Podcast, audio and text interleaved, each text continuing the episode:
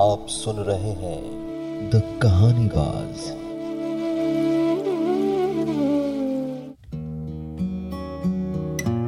नमस्ते दोस्तों, स्वागत है आपका एक बार फिर से द कहानी बाज के कहानियों में। हमारी आज की कहानी का नाम है यूपी 65 और इस कहानी को लिखा है प्रसिद्ध राइटर निखिल साचान जी ने। तो आइए चलते हैं आज की कहानी की ओर।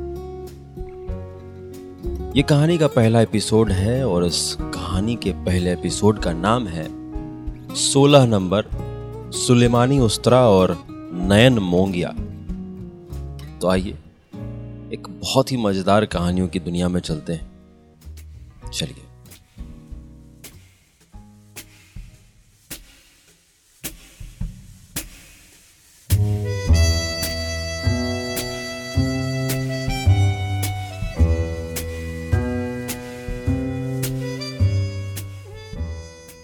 एल्युमिनियम के बक्से पर लाल पेंट से बड़ा बड़ा लिखा था।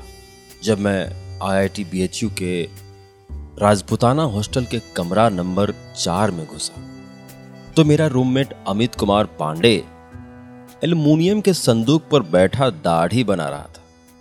बक्से पर जितनी बेडोल और अनपढ़ उसके नाम की लिखाई थी, उतनी ही बेढंगा और बेहुदा व खुद।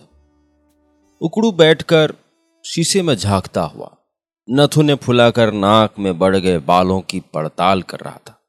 उसके हाथ में जिलेट का ट्विन ब्लेड या ट्रिपल ब्लेड रेजर नहीं था, बल्कि बाकायदा पुश्तैनी सुलेमानी उस्तरा था, जिसे वह पापा की शेविंग किट से चुरा कर लाया था। वे कभी दाढ़ी नहीं बनाने देते थे, क्योंकि पढ़ने लिखने की उम्र में मूछ दाढ़ी घोटना, आवारा गर्दी की निशानी जो है अब चूँकि पांडे आईआईटी जेई क्वालिफाई कर चुका था, इसीलिए आईआईटी में घुसते ही इस हिटलरी ज़ोर फरमान के विरोध में सामान वमान खोले बिना ही बड़े अधिकार से मूछ घोट रहा था। वो उस तरह ऐसे चला रहा था जैसे साक्षात छत्रपति शिवाजी हाथों में शमशीर लिए दुश्मनों को बेरहमी से काट बिछा रहे हों।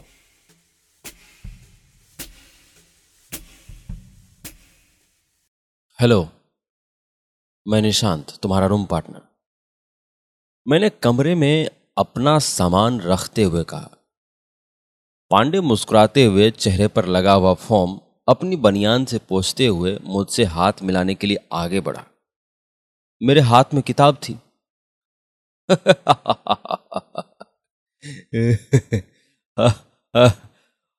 फाइव पॉइंट समवन पढ़ रहे हो। पांडे जी ने ज़ोर से हँसते हुए पूछा हाँ इंग्लिश नॉवेल पढ़ना अच्छा लगता है, मैंने झेपते हुए कहा। हाँ हाँ हिंदी, अंग्रेज़ी तो ठीक है, हम तो किताब देख के हंसे। क्यों? ऐसा भी क्या खराब है किताब में? अब देखो निशांत बाबू, आईटी में सी टोपापंती नहीं होती, जैसा इस किताब में लिखा है, और खासकर बीएचयू में। यह मौज वाली जगह है भे यहाँ चार साल खाली बकचौदाई होती है। अगर ये किताब पढ़कर तुमको ये लग रहा है कि यहाँ आके तुम भी बड़का भारी जहाज़ उड़ा लोगे, नासा चले जाओगे या बड़ी भारी साइंटिस्ट बन जाओगे तो ऐसा नहीं होने वाला। और हाँ वो जो उसमें प्रोफेसर की लड़की के साथ मचाने वाली सीन है ना, वो तो यहाँ एकदम नहीं होने वाला। पांडे वापस उस तरह चलने लगा। कुछ लोग यहाँ पढ़ने भी आते हैं, शायद नासा भी पहुँचते हो, मैंने चिढ़ते हुए कहा। अब तो यदि तुम पढ़ लिख कर नासा पहुँचने के इरादे से आए हो तो फिर तुम 16 नंबर के कमरे तरफ़ मत जाना, गुरु। क्यों? कहा से उधर एक से एक हरामी लौंडे रहते हैं। अभी कॉलेज में घुसे हुए जुम्मा जुम्मा दो दिन हुआ नहीं, और बीएफ चल रही है वहाँ, समझे? पांडे फिटकरी से चेहरा रगड़ रहा था। कुछ देर पहले उसकी घनी दाढ़ी और मोटी मूछ थी। अब नहीं थी। जैसे सन 1990 में नयन मोंगिया हुआ करता था, पर अब नहीं है। जैसे कि जमाने में पेजर और वॉकमैन था, और आज नहीं है। जैसे कभी बाबा सहगल था, अब नहीं है। वैसे ही पांडे की मूछ दुनिया के मानचित्र से गायब हो चुकी थी। जैसे वो कभी थी ही नहीं। बढ़िया लग रहे हैं, गुरु। पांडे बिना मूछ दाढ़ी के दमक रहा था। ऐसा लग रहा था जैसे कुछ देर पहले अनिल कपूर फॉर्म लगाए बैठा था। अब पानी मारा तो अंदर से संजय कपूर निकला। बिना जवाब दिए मैं सामान लगाने लगा और उसकी सलाह को अपने दिल और दिमाग में पक्का कर रहा था। अब जो यदि तुम पढ़ लिख कर नासा पहुँचने के इरादे से आए हो तो फिर तुम 16 नंबर कमरे तरफ़ मत जाना। मैंने खुद से तीन बार कहा। तीन बार इसलिए क्योंकि मैं आईआईटी बीएचयू में बड़ी चमकदार उम्मीदों के साथ दाखिल हुआ था। पांडे से मिलने से पहले तक मेरी आँखें वैसे ही चमक रही थी जैसे आमतौर पर तंबाकू के विज्ञापन के किरदारों की चमका करती हैं। मुँह में रजनीगंधा, कदमों में दुनिया दिल बड़ा तो तू बड़ा, ऊँचे लोग ऊँची पसंद। दीवाना उड़ा रहे मस्ताना चला रहे तमाम सालों से आईआईटी में दाखिल होना मेरा सपना था। या ये कह लीजिए कि मेरे परिवार वालों का सपना था, जो मेरे कंधों पर कब लाद दिया गया, मुझे पता ही नहीं चला। जैसे विक्रम के कंधों पर बेताल लाद दिया गया था, मेरे कंधों पर आईटी में पढ़ने का सपना टांग दिया गया था। मैं जहाँ भी जाता या बेताल, मेरे साथ चलता और आईआईटी मेरे दिन ब दिन की सनक का हिस्सा हो गया। पापा अक्सर मुझे स्कूटर पर आईआईटी कानपुर घुमाने ले जाते और मैं वहाँ की हर एक चीज़ को कौतूहल से देखा करता। अगर कोई लड़का मोटा चश्मा लगाकर हाथ में इंजीनियरिंग ड्राइंग का ड्राफ्टर, चार्ट कंपास वगैरह लिए घूमता दिख जाता था तो मेरा दिलो दिमाग बेइंतहा इज़्ज़त से भर जाता था। इज़्ज़त इसलिए क्योंकि मुझे लगता था, हो ना हो यही लड़का एक दिन आगे चलकर अब्दुल कलाम की तरह अग्नि की उड़ान भरेगा, मिसाइलें बनाएगा बड़ी बड़ी इमारतें बनाएगा। क्या पता कोई नया मेटली खोज निकाले, स्वदेश के शाहरुख की तरह गाँव लौटकर पानी का ट्यूबवेल चला दे। मंगल ग्रह पर ज़िंदगी खोज दे, अणु के भीतर परमाणु नोच दे। मुझे बुरा इस बात का लग रहा था कि पांडे इस बात की अहमियत को समझ नहीं पा रहा था। वो किस गौरवशाली इंस्टीट्यूट का हिस्सा बन रहा है? बुरा मुझे इस बात का भी लग रहा था कि मैं ऐसा सोचने वाले लड़के के साथ कमरा शेयर करने वाला हूँ और उन लोगों के साथ हॉस्टल शेयर करूँगा जो कॉलेज में घुसते ही बीएफ देखने में लग गए। अरे, कुछ और भी कर सकते थे। डिपार्टमेंट देखने जाते, कंप्यूटर लैब हो आते या लाइब्रेरी ही टहलाते। लाइब्रेरी कार्ड इश्यू कराने चलोगे क्या? मैंने पांडे से पूछा। क्यों? अभी तो इनरोलमेंट भी नहीं हुआ है। किताब कैसे मिलेगी? मैंने सुना है अच्छी किताबें हमेशा जल्दी खत्म हो जाती है। मेरे एक बड़े भैया हैं जो आईआईटी खड़गपुर से पढ़े उन्होंने कहा था कि अच्छी किताबें पहले ही लाइब्रेरी में छुपा देनी चाहिए। माने अगर फिजिक्स की किताब हो तो उसे नागरिक शास्त्र वाली अलमारी में जाकर सिविक्स के किताबों के बीच गड़मड़ कर दो। फिर जब लाइब्रेरी कार्ड मिले तो वहाँ से निकाल कर इश्यू करा लेना। अरे नहीं खत्म होगी बे, काहे बोरिया रहे हो? पांडे मेरे मास्टर प्लान को पूरी तरह खारिज करते हुए बोला। फिर शायद उसे इस बात का आभास हुआ कि मैं बे कहने का बुरा मान गया हूँ। यार देखो, बुरा मत मानना बे। इलाहाबाद से हैं। अबे तबे कस में हर बात में निकल आता है। मन में कुछ नहीं रखते। जो कुछ आता है तो बक के बराबर कर देते हैं। कभी कभी इस चक्कर में लभिड़ भी जाते हैं। पर देखो यार, हैं तो हम ऐसे ही। गाली उली दे दे तो बुरा मत मानना। अब तुम रूममेट हो हमारे। हम्म। मैंने अनमने से कहा। घर से कौन कौन आया है? मैंने बात टालने के लिए पूछा। घर से कोई क्यों आएगा? बाऊ ट्रेन में बिठाने आए थे, फिर बिठा के करेली वापस?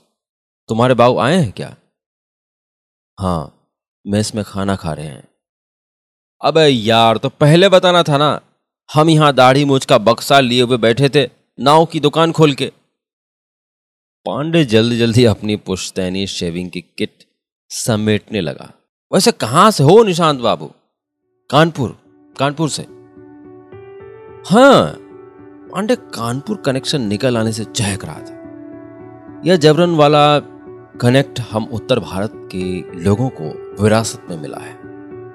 आप जहाँ कहीं से भी हों, वहाँ उनका या फिर उनके ममेरे भाई की फुफेरी बहन का मुँह बोला ससुराल या बड़बोला मायका निकल ही आता है। अब हम तीन साल कोचिंग पढ़े कानपुर में। अनीस के यहाँ फिजिक्स केमिस्ट्री पंकज के यहाँ और गणित विष्णोई के यहाँ। पांडे और मेरे करीब आ गया था और उसने मेरे कंधे पर गलबहियाँ डाल दी थी। मैं भी वहीं पढ़ा हूँ फिजिक्स लेकिन नारकर के यहाँ पढ़ता था। मैंने दो फीट नीचे झुककर गलबहिया से खुद को मुक्त करते हुए कहा। हम भी पहले वहीं फिजिक्स पढ़ते थे, लेकिन एक बार एक लड़के से पंगा हो गया। हम साले को मज़ाक में बोल दिए कि मार देव मर जाबो वो। साला दिल पे ले लिस। हम बोले, ऐसा थोड़े होता है बे। इलाहाबाद में तो हर कोई ऐसा ही बोलता है। इसका मतलब ये थोड़ी है कि तुमको सही में मार देंगे। पर उस सरवा माना नहीं। और डेली हमको लभेड़ने के चक्कर में कोचिंग के गेट पर खड़ा रहता था। इसलिए हम कट लिए। लेकिन यार, तुम कानपुर के लगते तो हो नहीं। कानपुर के लौंडे बोलते हैं तो दिल करता बोलते ही रहे। हमारा एक कानपुरिया दोस्त बात बात में बोलता था, अभी झपड़िया दिए जाओगे, तब पता चलेगा कि पंजरी कहाँ बट रही थी। तुम मैं बोलते हो, वहाँ हम बुलाते हैं। पांडे ने मेरे कनपुरी अभिमान को उंगली दिखा दी थी। तुम हो वही जिसमें आता है दही, माने कुल्हड़। मैंने अपने डिफेंस में चटक कनपुरी अंदाज सुनाया। कहा पैंतीस हो गया भाई जी तख्त पर चढ़कर पांडे ने उछलते हुए दूसरा कनपुरिया जुमला दिया। कुछ पल्ले पड़ रहा है कि ऐसे ही औरंगज़ेब बन रहे हो?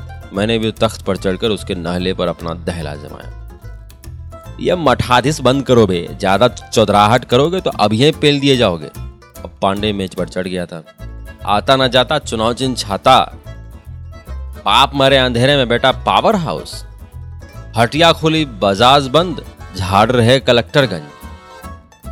मरबे कम घसीटबे ज़्यादा, लंबी हो जाओगे दो मिनट में। पचड़े में पड़ोगे तो अभी लभेड़ हो जाएगी भाई जी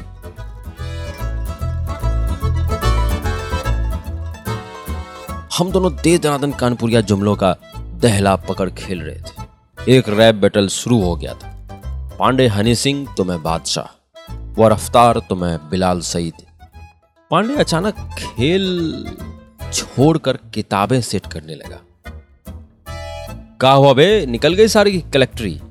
मैंने अगले जुमले की अपेक्षा में अपना जुमला फेंका। लेकिन पांडे और भी तल्लीनता से किताबें झाड़ने लगा। ऐसे जैसे यहाँ कुछ हो ही नहीं रहा था। चिर गई, बोलो बे अभी तो मौज आनी शुरू हुई है। पांडे ने फिर भी जवाब नहीं दिया। मैंने पलटकर देखा तो पापा खड़े थे।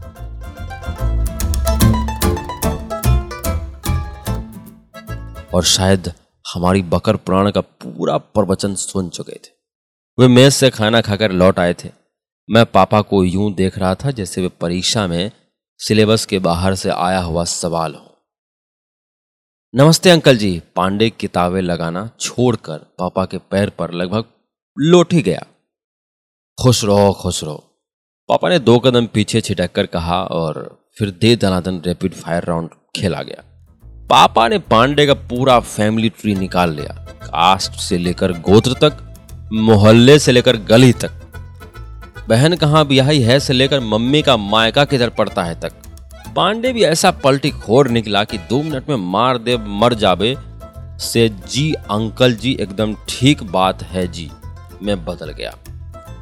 जितना बार वह एक लाइन में बेघुस आता था, उससे अधिक बार हर एक लाइन में जी सजाने में लग गया।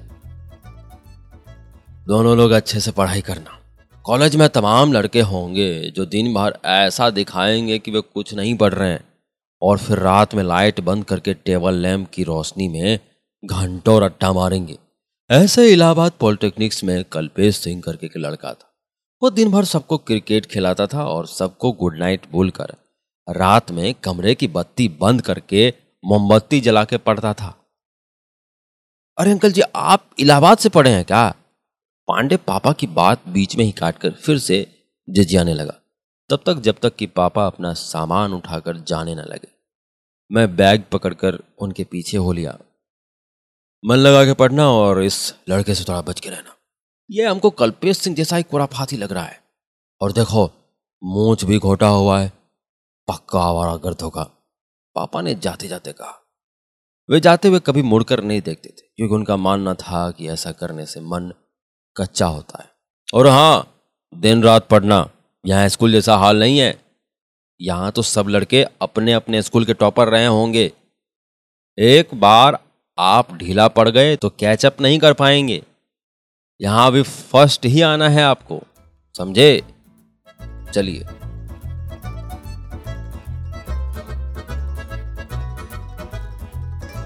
मैं आशा करता हूँ कि आपको ये कहानी मज़ेदार लगी होगी। अब इस कहानी के और भी एपिसोड आने वाले हैं। इसी तरह बने रहिए हमारे साथ और सुनते रहिए द कहानीबाज।